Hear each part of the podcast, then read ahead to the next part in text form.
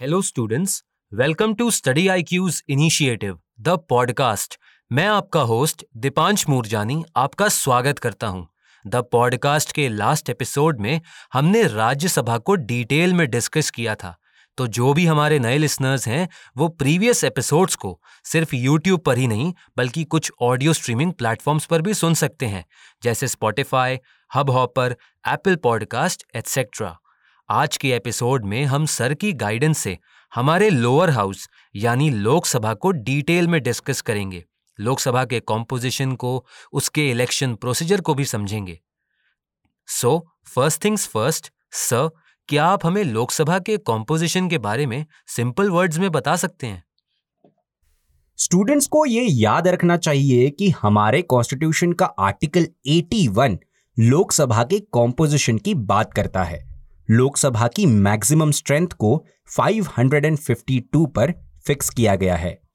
लोकसभा में स्टेट्स और union territories के रिप्रेजेंटेशन होते हैं, जहाँ पर मैक्सिमम 530 मेंबर्स स्टेट से होते हैं and maximum 20 members union territories से होते हैं और लोकसभा के अंदर प्रेसिडेंट एंग्लो इंडियन कम्युनिटी के दो मेंबर्स को नॉमिनेट भी कर सकते हैं। अगर हम हमारी प्रेजेंट लोकसभा की बात करें तो हमारी प्रेजेंट लोकसभा में टोटल 543 मेंबर्स है जिनमें से 530 मेंबर्स स्टेट के रिप्रेजेंटेटिव्स है और 13 मेंबर्स यूनियन टेरिटरीज के रिप्रेजेंटेटिव है। सर लोकसभा में स्टेट्स का रिप्रेजेंटेशन कैसे होता है? लोकसभा के अंदर जो स्टेट के रिप्रेजेंटेटिव्स होते हैं उन्हें इंडियन सिटीजन्स डायरेक्टली इलेक्ट करते हैं और ये इलेक्शन यूनिवर्सल अडल्ट फ्रेंचाइज के प्रिंसिपल पर बेस्ड होता है। जो इंडियन सिटीजन वोट करने के लिए एलिजिबल होता है, जिसका मतलब उसकी मिनिमम एज 18 साल होती है। स्टूडेंट्स को यह ध्यान रखना चाहिए कि sixty first constitutional amendment act 1988 के बाद वोटिंग एज को 21 इयर्स से रिड्यूस करके 18 इयर्स कर दिया गया था। सर अब हम ये जानना चाहते हैं कि लोकसभा के अंदर यूनियन टेरिटरीज का रिप्रेजेंटेशन कैसे होता है। कॉन्स्टिट्यूशन ने पार्लियामेंट को एम्पावर किया कि वो एक मैनर प्रिस्क्राइब कर सकते हैं, जहाँ से यूनियन टेरिटरीज की लोकसभा के अंदर रिप्रेजेंटेशन को दर्शाया जा सके। तो पार्लियामेंट में, इसी कॉन्टेक्स्ट में 1965 में union territories direct election to house of the people act 1965 को एनेक्ट किया। जिसके तहत लोकसभा के अंदर यूनियन टेरिटरीज के मेंबर्स को भी डायरेक्ट इलेक्शन के प्रोसेस के थ्रू चूज़ किया जाने का प्रावधान है। सर क्या लोकसभा के अंदर नॉमिनेटेड मेंबर्स का भी प्रोविज़न होता है? हमारे कॉन्स्टिट्यूशन के आर्टिकल 331 में लोकसभा के अंदर दो एंग्लो इंडियन कम्युनिटी के मेंबर्स को रिप्रेजेंट करने का प्रोविज़न है और इन मेंबर्स को प्रेसिडेंट के द्वारा नॉमिनेट किया जाता है। वैसे तो इस प्रोविज़न को 1960 तक वैलिड किया गया था, लेकिन इसे 2022 तक एक्सटेंड किया गया through ninety fifth amendment act 2009 however जो हमारी प्रेजेंट सेवनटींथ लोकसभा है, उसमें किसी भी मेंबर को एंग्लो इंडियन कम्युनिटी से नॉमिनेट नहीं किया गया है। सर लोकसभा का जो इलेक्शन मैकेनिज्म होता है, वो डायरेक्ट इलेक्शन का है। तो क्या आप डायरेक्ट इलेक्शन के मैकेनिज्म को हमारे लिए सिंपल वर्ड्स में एक्सप्लेन कर सकते हैं? जैसे हमने राज्यसभा के लिए पढ़ा था, वहाँ पर इन डायरेक्ट इलेक्शन की प्रोविजंस थी। वैसे ही दूसरे कॉन्टेक्स्ट में लोकसभा के लिए डायरेक्ट इलेक्शन को इनिशिएट किया जाता है और डायरेक्ट इलेक्शन में हर स्टेट को कुछ टेरिटोरियल कॉन्स्टिट्यूएंसीज में डिवाइड किया जाता है और उसी डिवीज़न के रिस्पेक्ट में हमारे कॉन्स्टिट्यूशन में दो प्रोविजंस इंपॉर्टेंट होते हैं।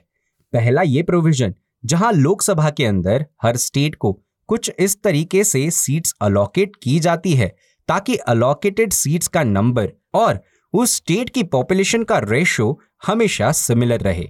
हावेवर ये प्रोविज़न उन स्टेट्स के लिए एप्लीकेबल नहीं होती जिनकी पॉपुलेशन 6 मिलियन से कम होती है।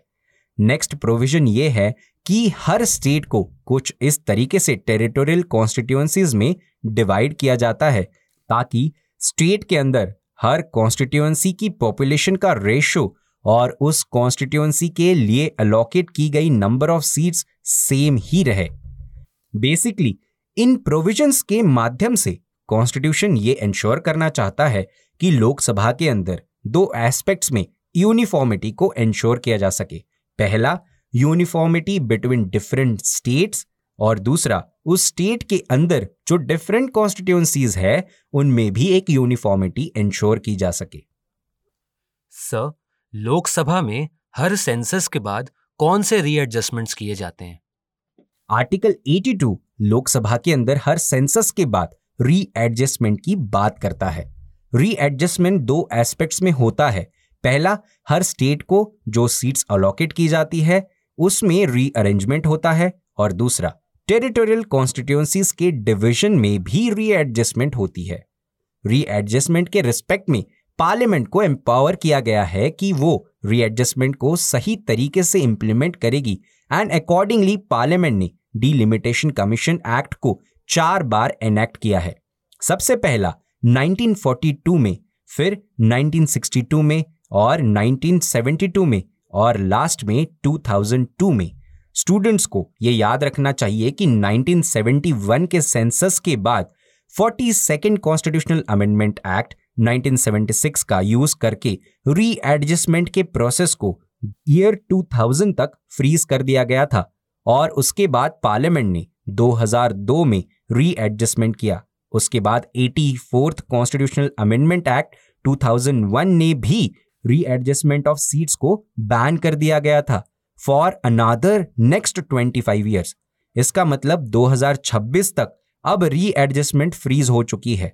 स्टूडेंट्स को डिलिमिटेशन के केस में ये याद रखना चाहिए कि eighty seventh constitutional amendment act 2003 के द्वारा कॉन्स्टिट्यूएंसीज के डिलिमिटेशन को 1991 में जो सेंसस कंडक्ट हुए थे, उनके बेसिस पर पूरा किया जाएगा। सर क्या लोकसभा के अंदर हमें रिजर्वेशन भी देखने को मिलता है? बिल्कुल। लोकसभा के अंदर हमें सीट्स का रिजर्वेशन शेड्यूल्ड कास्ट कम्युनिटी और शेड्यूल्ड ट्राइब्स कम्युनिटी के लिए देखने को मिलता है। इंडिपेंडेंस के बाद एससी और एसटी कम्युनिटी के लिए रिजर्वेशन को 10 साल तक, यानी 1960 तक वैलिड माना गया। लेकिन 1960 के बाद उसे हर 10 साल के लिए एक्सटेंड किया गया। और recently through 104th constitutional amendment act 2019 के द्वारा इस रिजर्वेशन को 2030 तक एक्सटेंड किया गया। हावेवर स्टूडेंट को याद रखना चाहिए कि S C and S T community के लिए सीट्स तो रिज़र्व है, लेकिन एक कॉन्स्टिट्यूंसी के अंदर सभी वोटर्स इलेक्शन प्रोसेस में हिस्सा लेते हैं। हमारी कंट्री में रिजर्वेशन के बाद भी सेपरेट इलेक्टोरेट्स का कोई भी प्रोविज़न नहीं है। सर लोकसभा में जब रिजर्वेशन की बात होती है तो 104th कॉन्स्टिट्यूशनल अमेंडमेंट एक्ट 2019 काफ़ी इंपॉर्टेंट माना जाता है। तो क्या आप इस अमेंडमेंट एक्ट के प्रोविजंस के बारे में हमें अवेयर कर सकते हैं? 104 कॉन्स्टिट्यूशनल अमेंडमेंट एक्ट 2019 के दो ऑब्जेक्टिव्स थे। पहला ऑब्जेक्टिव यह था कि आर्टिकल 330 और आर्टिकल 332 में लोकसभा में और दूसरे लेजिस्लेटिव बॉडीज में भी S C and S T community के लिए जो रिजर्वेशन की प्रोविजंस थी, उन्हें 2030 तक एक्सटेंड किया गया। उसके बाद एंग्लो इंडियन कम्युनिटी के मेंबर्स के लिए जो नॉमिनेशन का प्रोविज़न था, उसे लोकसभा और दूसरी लेजिस्लेटिव बॉडीज में डिसकंटिन्यू किया गया। इसके अलावा इस एक्ट के माध्यम से आर्टिकल 334 को अमेंड भी किया गया और लोकसभा के अंदर सिर्फ़ एससी और एसटी कम्युनिटी के लिए रिजर्वेशन को एक्सटेंड किया गया। सर लोकसभा के इलेक्शन में प्रपोर्शनल रिप्रेजेंटेशन के सिस्टम को नहीं अडॉप्ट किया गया तो इसका क्या रीजन था?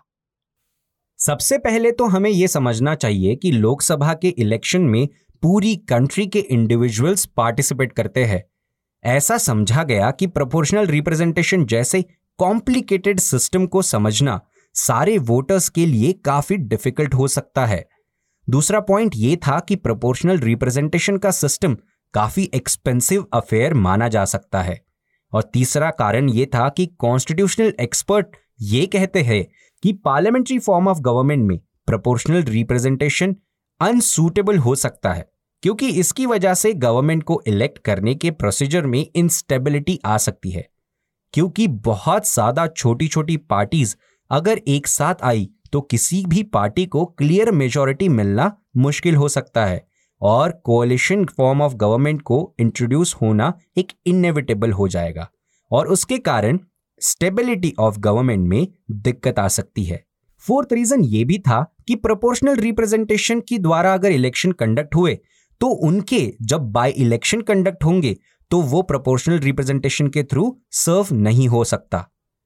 नेक्स्ट पॉइंट ये है कि प्रोपोर्शनल रिप्रेजेंटेशन का सिस्टम वोटर्स और रिप्रेजेंटेटिव्स के बीच जो कनेक्ट होता है, उसे खत्म कर सकता है।